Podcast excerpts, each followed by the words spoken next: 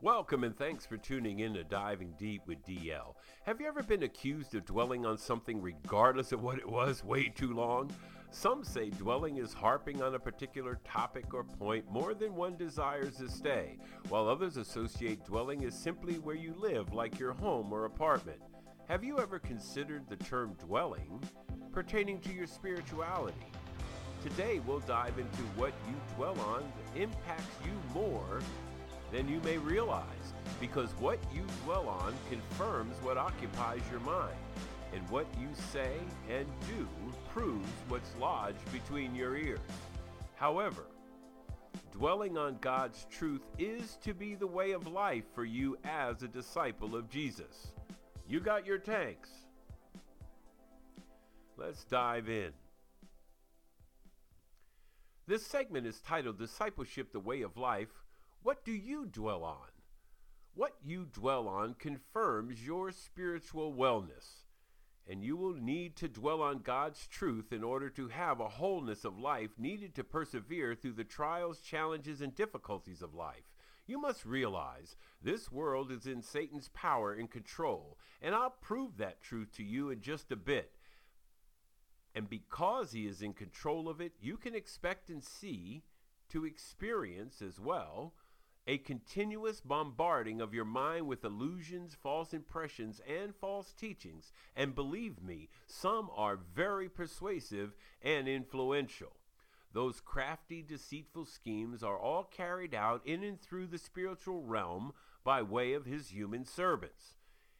His ambition and goal is to generate an image of truth through the things of this world, when in reality, compared to what God says, is a lie. I will continue to ask you this question. Look around you. What do you see? The devil's goal is to continue to blind minds and create various types of distractions for Jesus' disciples. And although the images may appear to be of beauty, with a specific attractiveness to appeal to the lust of your flesh and eyes, you can rest assured sin and deception is lined in every particle in space. And as a result of this continuous assaults, you may find yourself caught giving in to his snare of trickery. And the mind is manipulated, it begins to take shape as it warps one mind, leading to a life of despair, discontent, misery, hopelessness, and gloom. As sin becomes deeply rooted, in inward isolation happens first, and then the external, and one's downward spiral begins. A life of sin infects all relationships in the physical and the spiritual realms. And the devil's arrows that are directed toward your mind are designed to sear your mind against the truth of God with lies. And your intimate relationship with God, his disciples, and others become contaminated with his toxic poison. As one continues in a downward spiral, they attempt all kinds of remedies to correct the course they're on. But the devil's forces are so intense, one can barely hold on to their sanity. Once your mindset is impacted and your dwelling begins, one sinful behavior travels beyond themselves, nev- negatively, excuse me, negatively affecting the lives of others, and the conflict begins.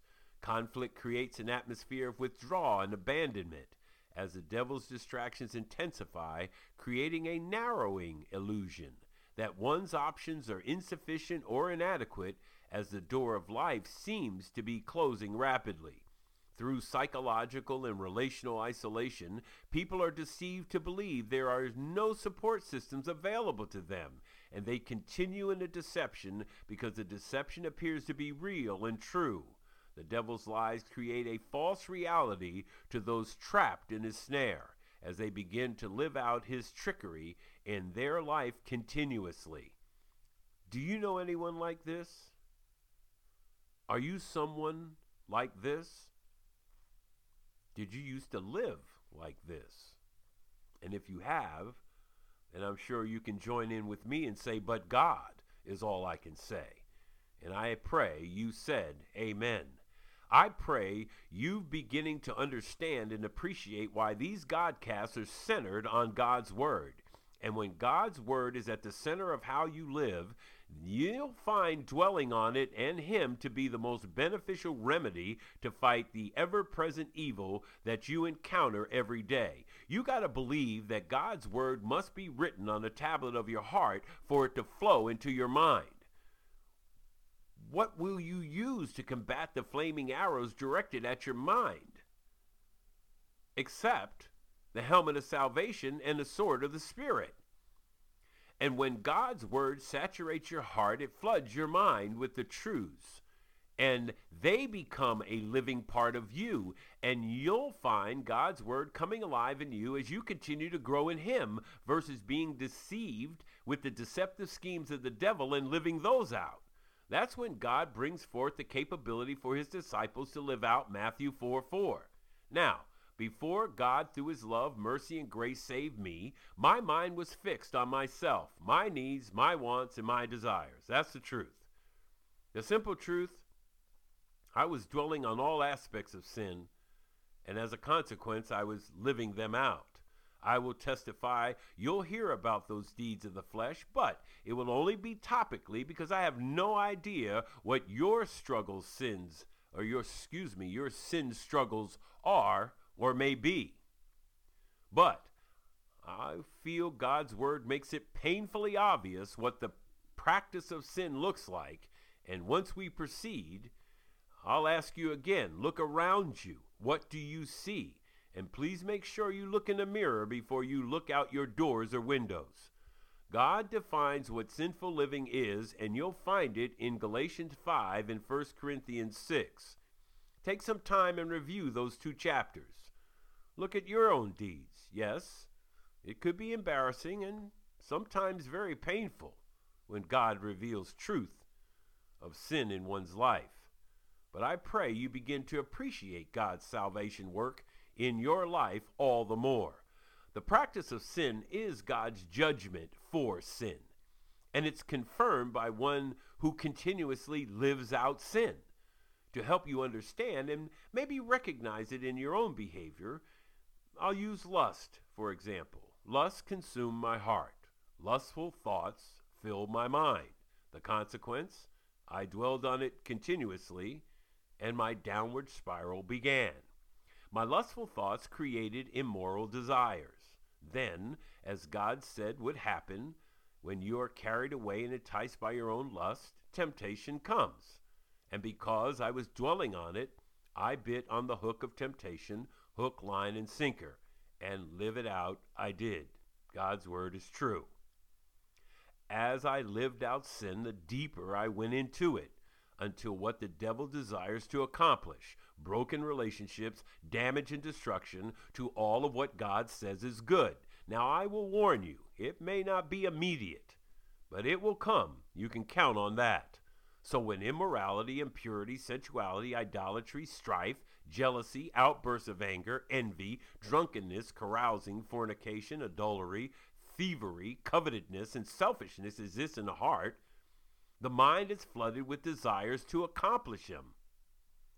Thus, the dwelling process begins, and you must believe when you dwell on it, a downward spiral will follow. This life of sin encompasses all of what God says are the deeds of the flesh and my sinful thoughts occupied more time and space, the dwelling process, than the truth of God ever did. Believe that. The pure, unadulterated truth, my heart was deceitful and desperately sick. And because one dwells on it, you'll live it out. And it can get so bad, and this is the truth, my bad company corrupted the good morals of my spouse. It was pitiful. Can anyone relate? You've ever been corrupted by anyone or anything? I needed a heart change to change what my mind was dwelling on that has been drenched with by my sick heart. I could not complete my own heart transplant because I didn't think I needed one. I was being deceived by the devil, and I believe this life of sin brought forth pleasure and enjoyment in the flesh. And in the flesh, it did bring forth pleasure and enjoyment, which are good things, right? Isn't that what you see on your TV and your phones? Pleasure and enjoyment are good things, so chase it. You heard me say it before, and I will say it again forever. But God. God knew that in order for me to truly live, I needed his supernatural work in my heart, and I needed it more than anything I could ever muster up that would bring true joy, real love, and happiness into my existence that I so desperately needed. Believe that. Are you that way? Because everything I tried escaped faster than water through a strainer. Believe that. Have you ever been so consumed that you found yourself dwelling on it more than you did anything? I don't care what it is. Could be gambling, drugs, alcohol, pornography, sex before marriage, infidelity in your marriage, your job, lying, stealing, outbursts of anger, material desires that create an insatiable appetite to accumulate more, more money, more things, more cars, more homes, more clothes, more prestige, more power, more success, getting others' approval, and the list goes on and on and on. Are there any for you that I failed to mention?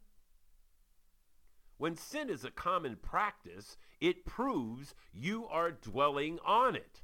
And when you do, you'll need a supernatural spiritual transplant that only God can perform in you. And no matter how hard you try, no matter how many programs you go through, no matter how many self help or religious books you read, you yourself cannot change the condition of your own spirituality because you're already conditioned to live those deeds out in your mind because you can't stop thinking about them and dwelling on them. You can attempt to escape by your own strength, not realizing you're in bondage, captivity, and enslavement of the devil. You'll believe the illusions, deceptions, and schemes devised by the devil. You will. You'll watch and believe, eh, I've got it licked. Yet, you've gone nowhere. Now, everybody else is in another season, and you seem to be left behind. You've not defeated sin, and you could find just in another locale in your Egypt as sin continues to control your life by occupying your mind. So it becomes easier and easier to just give in. And the fleeting feeling of delight, pleasure, and happiness are as empty as your mailbox is on a federal holiday. Now, if you're tired of the mindless damage, destruction, deception, and broken relationships, and truly desire to have a true and lasting spiritual change that will last forever, then it will take the work of God to change what you dwell on and break every chain of your flesh's control into deception and bondage by God of this world, the devil. God is the only one that can deliver you. Are you ready to leave the life and old way of thinking behind? Because based on God's word and truths, the practice of sin will never produce the life God promises to all of his disciples. You must believe that an unregenerate heart and soul is spiritually dead and living in trespasses and sin. And the evidence of a sin filled life is confirmed by the evidence of sinful deeds that are lived out in and through the heart, mind, and body. A life that practices sin validates one's spiritual blindness, being deprived of God's principles, power, and work of God the Holy Spirit. They exist in full conformity to the world's foolishness, weaknesses, its things, its darkness, its courses, forces, wickedness, and elementary principles. And every single one of Jesus' disciples all will say the same two words, and they are, but God. And the reason why those two words have and will forever be on the hearts, soul, mind, and lips of every disciple of Jesus from today and through eternity is because every one of them were delivered by God from the devil's captivity in their own spiritual darkness, which was their Egypt. The plain old truth the God of this world will promise you anything and everything wealth, riches, power, success to continue to keep you in slavery and blind your mind to the truth of God and the light of Jesus Christ. Listen to 2 Corinthians 4 4. In whose case the God of this world has blinded the minds of the unbelieving, so that they may not see the light of the gospel of the glory of Christ, who is the image of God. Meditate on this.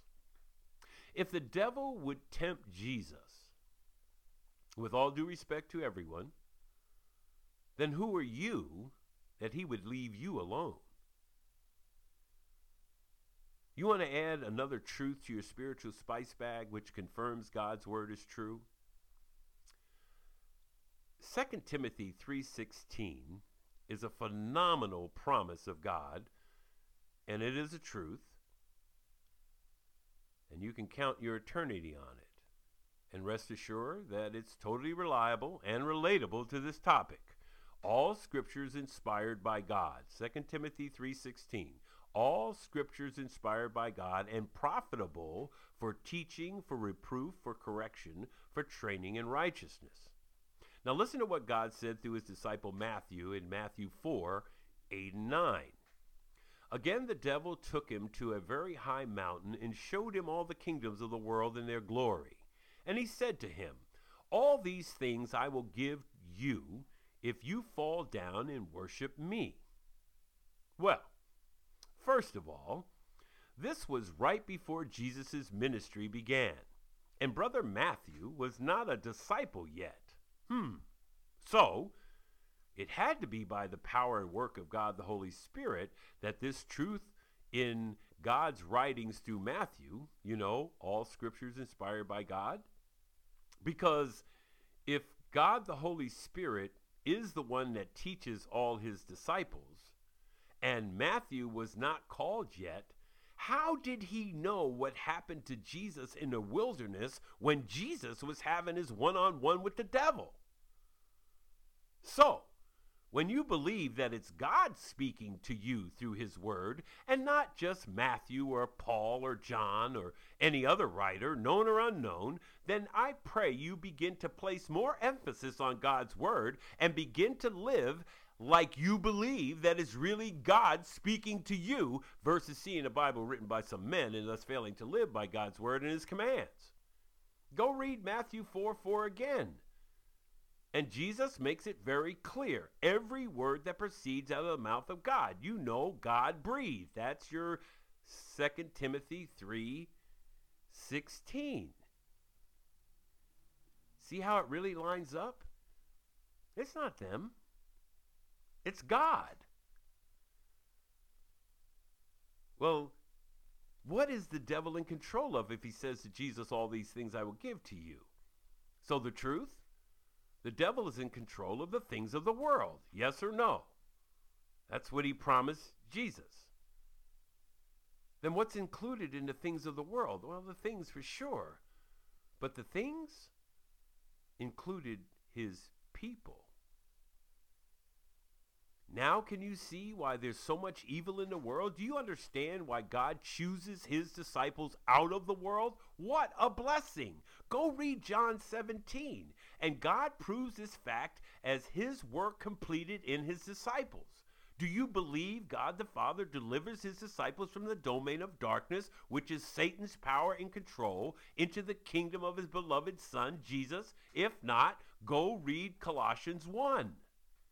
Secondly, if the devil promised Jesus all the kingdoms in their glory, what do tell do you think is included in their glory?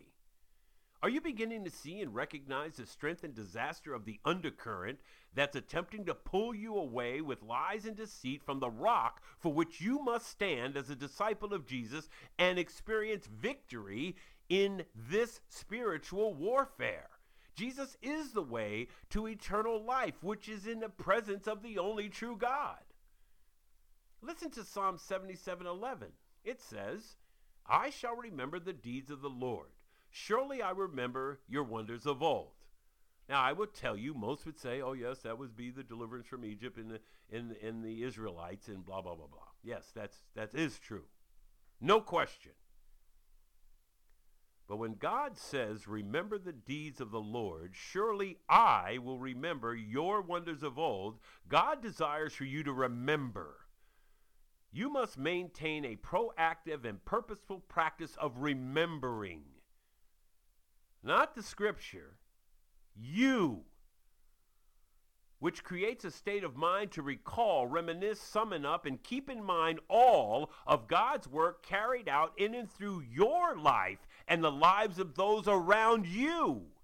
Being delivered by God from the absolute control of your sin nature and the continuous living out of the devil's deeds is a wonderful freedom only found in Jesus.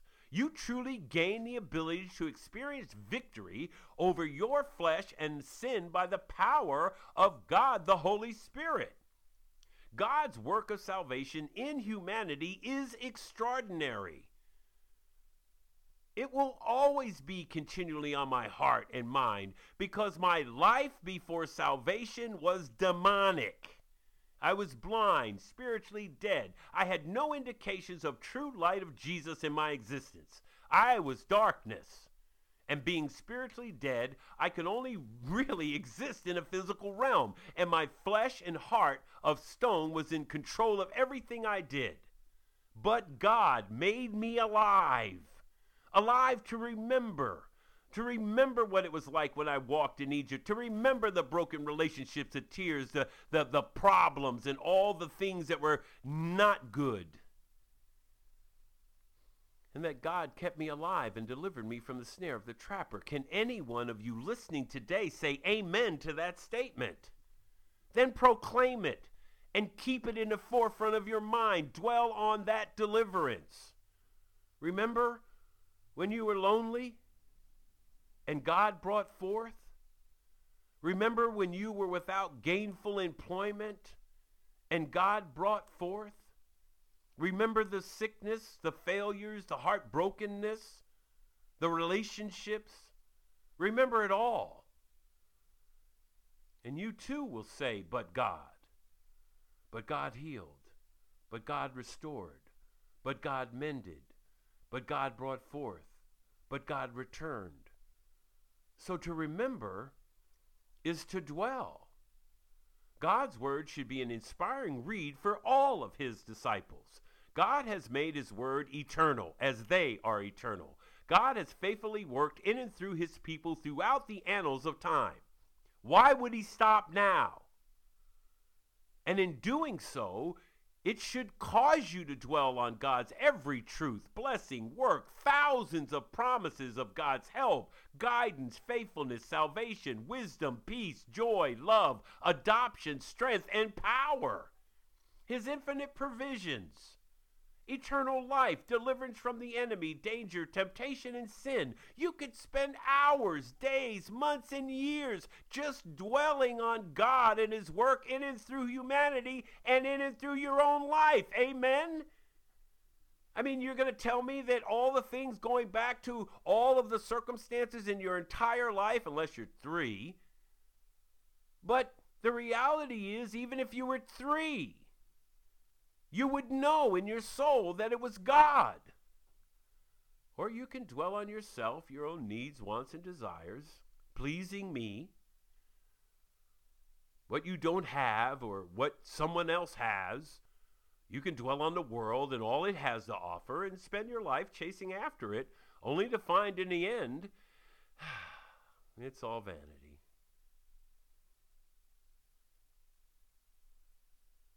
And when you chase and live in by the world, expect the world to love you in return. As it bombards your heart and mind with visual, audible, and intellectual stimuli and inducements, all perpetrated by the devil. It's only when your life is centered on God does the enemy attempt to interrupt your single mindedness. So you're either a friend or a foe of the enemy. See, there's NGA there too attempting to redirect your biblical view onto your wealth is wealth, excuse me, riches, failures, disappointments, and the sin that so easily entangles. It's all designed to lead you away from God into the continual practice of sin.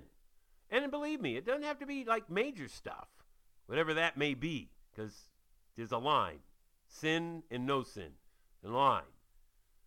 Versus closer to God in the practice of righteous living. God has warned the devil is your adversary, and one of his principal components in his arsenal is your own sinful flesh. They work in unison, feverishly, through the devious schemes and plots attempting to set traps for you to distract you, preoccupy you, get you troubled, sidetracked, unsettled, anxious, and unfocused. How is that working today? And how many disciples do you know that have footprints of the enemy all around their camp? And when you're infiltrated and finally seized by the enemy, you'll find yourself back in Egypt.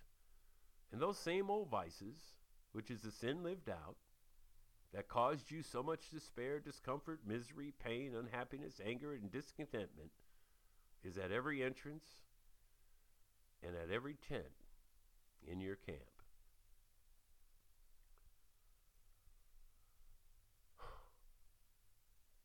Please understand, they're all designed to move you away from the source of life, which is God, that delivered you out of Egypt, your spiritual darkness, in the first place. So, how do you defend your spirituality so you can dwell somewhere safe continuously?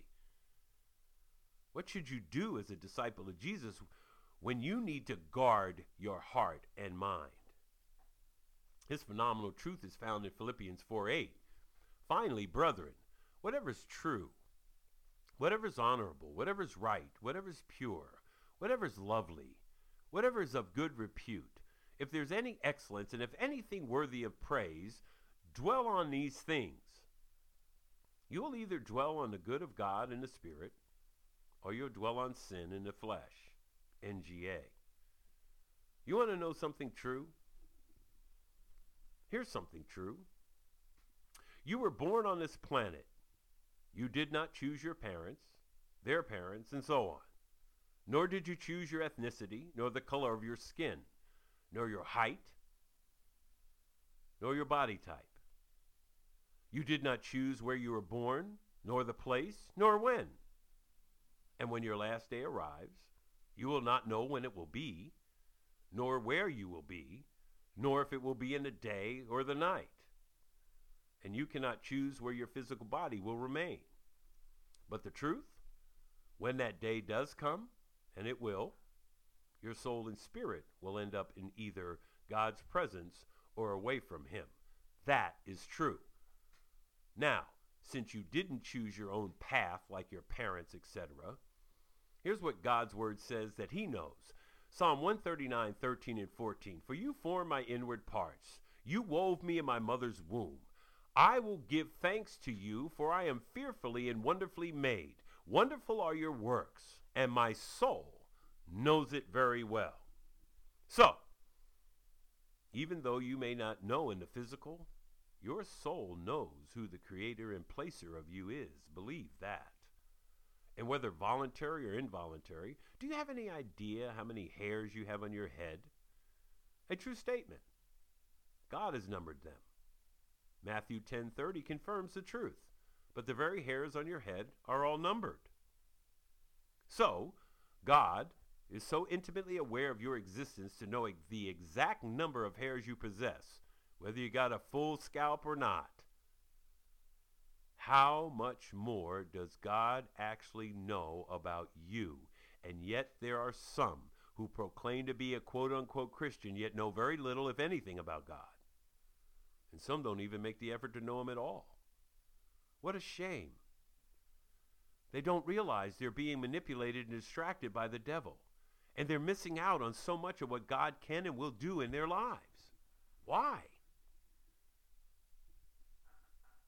When God completes his supernatural heart and spirit transplant, a phenomenal transformation begins within the disciple's life, and it begins immediately. You must dwell on this wonderful truth that happens when God completes his marvelous and unparalleled work of salvation in and through every disciple.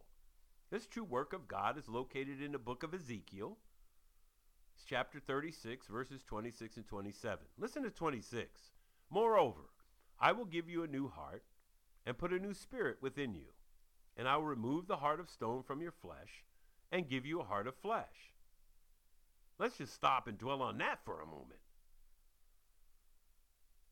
Moreover, I will give you a new heart and put a new spirit within you. I will remove the heart of stone from your flesh and give you a heart of flesh.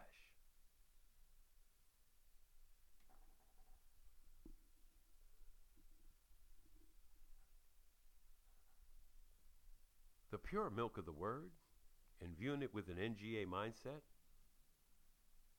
God must know we need one, so He gives us one. Because if not, then we keep what we got. Do you have a new heart? Or are you still callous, indifferent, stubborn, obstinate, headstrong, unruly, and disobedient to God?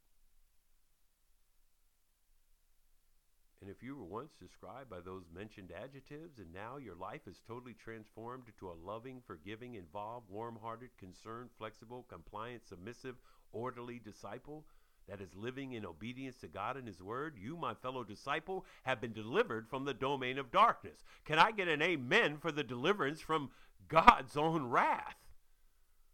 So before God's salvation work in you, you possessed an old heart and an old spirit, NGA, old and new and we're headed toward directly God's wrath. New heart must mean eternal life. So you got God's wrath or eternal life. NGA. Now the truth, God gave you a new heart. So a new heart because you needed a new one. The plain old truth, the one you possess could not and would not be adequate or equipped to perform the discipleship the way God desired for you to carry it out as his disciple. Because the truth, with your whole heart, you will only do for yourself, me, myself, and I, is the way of life. One primary desire is to satisfy self and be recognized as you continually fall prey to the devil's schemes, desires of your own flesh and eyes. Whereas with the new heart and spirit provided by God, you will do your work as a disciple of Jesus for God done out of love, obedience, gratitude, and adoration for what God has done, is doing, and will be doing in and through your life. You now believe and understand that God gives it to you because you don't just walk up in a grocery store and pick up a sack of potatoes and throw them in your cart as your salvation and the life that God promises and then head out the door and go on with your life. Listen to verse 27, 36, 27 of Ezekiel. I will put my spirit within you and cause you to walk in my statutes, and you'll be careful to observe my ordinances. Now listen, God says he will. That means you can. Plain and simple. And you can believe God is faithful to himself. So whatever God says he will do, he will do. And that, my fellow disciples, is everything in and through you. Now, why do tell do you think God would need to put his spirit in every disciple? The plain old truth? He knows you're spiritually incapable of his work and the occupation of the Holy Spirit. See, without the only true God Spirit alive in you, you're spiritually dead. There's another NGA spiritually alive, spiritually dead. And why would God cause you? Because you, as a disciple of Jesus, need a source for spiritual direction. I mean, after all, when you are dead in your trespasses and sin, walking darkness, and under the power and rule of the devil, you're spiritually directionless. And therefore, you're tossed here and there by the waves and carried about by every wind of doctrine, by the trickery of men, by craftiness and deceitful scheming, as God says in Ephesians 4:14. Now, God is the source creating a biblical view, surrounding you with other disciples of Jesus in community. You're reading God's word, studying, meditating on it, versus depending on your experiences, environment, or the very influential orator. You now look to God for wisdom, understanding, and discernment. I'll send you this one in a bubble Psalm 118, verse 8. It's better to take refuge in the Lord than to trust in man. So, as Philippians 4 8 becomes an even more powerful truth in your journey as a disciple, because instead of dwelling on sin, you begin to dwell on goodness. Instead of dwelling on the world, you dwell on God. Instead of dwelling on your bondage and captivity in Egypt, your old self, you praise God for his work of salvation in you and in the new self.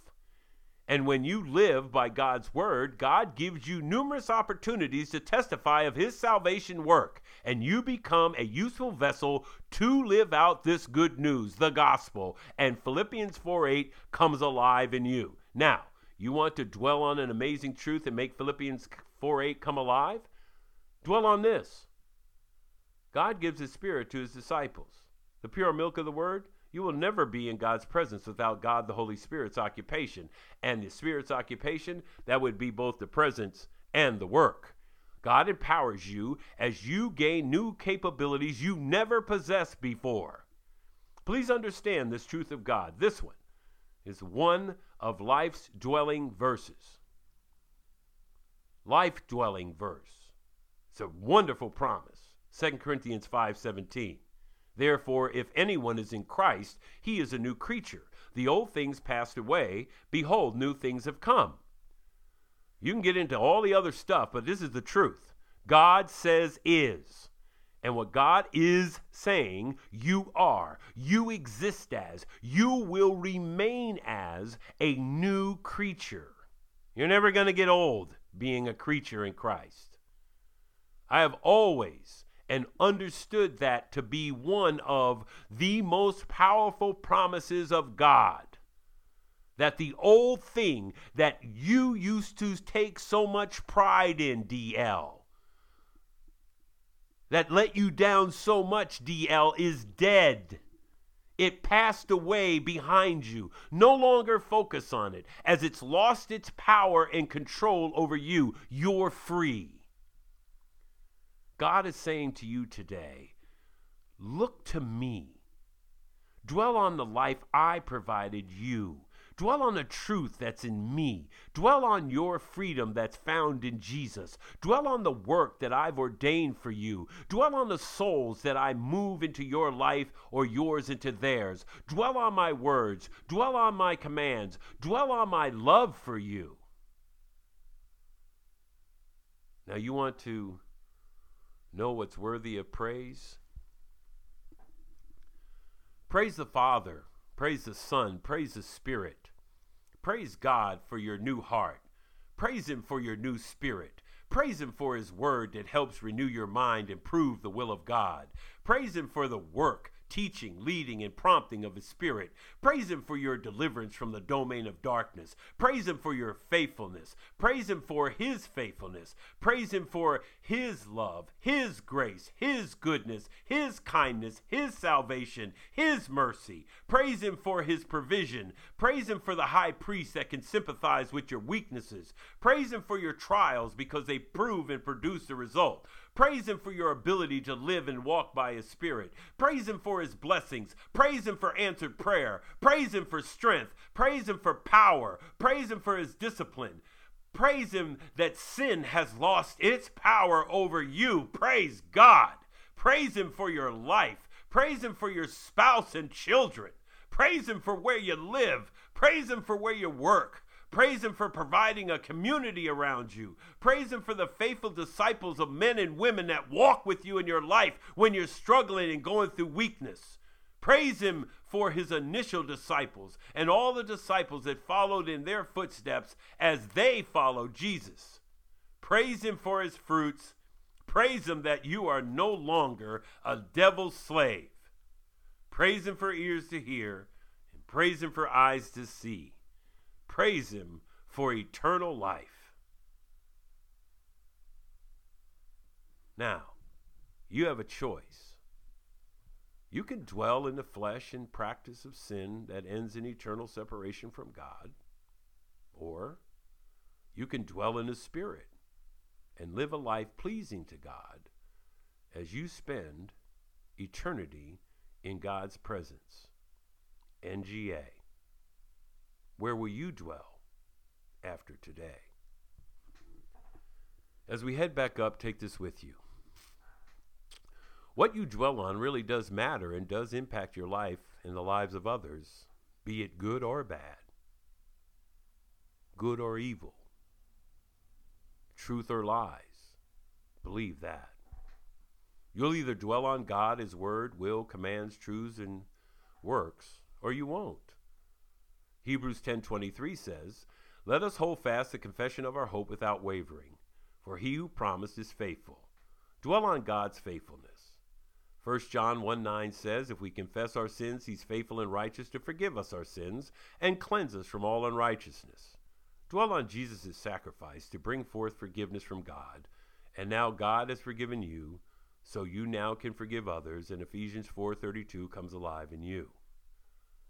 John 8:36 says, "So if the Son makes you free, you will be free indeed. Dwell on your spiritual freedom because you once were a slave to your flesh and the devil.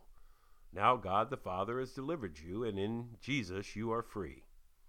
And when you are free from sin's bondage and captivity of the devil, you, my fellow disciple, are free indeed. 2 Corinthians 5:17 is true.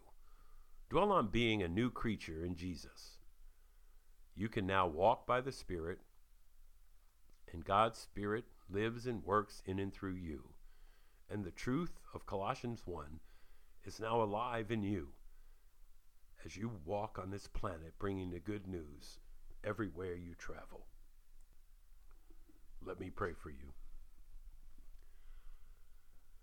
Abba, I love you and thank you for today. This is the day the Lord has made. Let us rejoice and be glad in it. Oh, Abba, I'm truly humbled and I'm only compelled just to ask for your forgiveness of my evil thoughts, my evil words, and my evil deeds. You have said that the devil is the God of this world, and even though he tried to tempt you, you remained faithful. By the power of your Spirit and the truth of your word written on our hearts, we too can live a life of faithfulness as your disciples. Empower us to be faithful to your truth, your word, your life. Thank you for your spirit and life residing in us. You know that there are those listening today that need the reminder and encouragement to dwell on your life, your love, your truth, your word. Empower them today to look to you as their source of life and not the world, because the world is passing away. You promise to give a new life and spirit and put your spirit within them. I pray today and ask that you bring forth this wonderful truth and life change into someone today as they look to you as the only way to break the chains of bondage and captivity of the flesh and sin's power and control over their life. I ask that you incline your ear to hear their cry for help. Have compassion on them, O loving God. Bring forth this new life that can only be found in you, and envelop them with your everlasting love. Empower them to remember their days of bondage so they too can proclaim your deliverance from spiritual darkness and death into the marvelous light and the love of your Son. Teach them what is true, honorable, right, pure, and lovely. Reveal to them the excellencies of your work of your hand and Spirit by granting them your salvation so they too become the next disciples, spreading the good news of Jesus wherever your Spirit leads them. Thank you for today. Thank you for your new heart, new spirit, and new life. Thank you for your faithfulness, grace, mercy, and love. Thank you for your Spirit's work in and through my life. Thank you for Jesus. And it's in Jesus' name I pray. Amen. Well, thanks for tuning in to Diving Deep with DL. The Lord's loving kindness indeed never cease, for his compassions never fail. They're new every morning. Great is your faithfulness. Have a great week of worship and keep walking the way.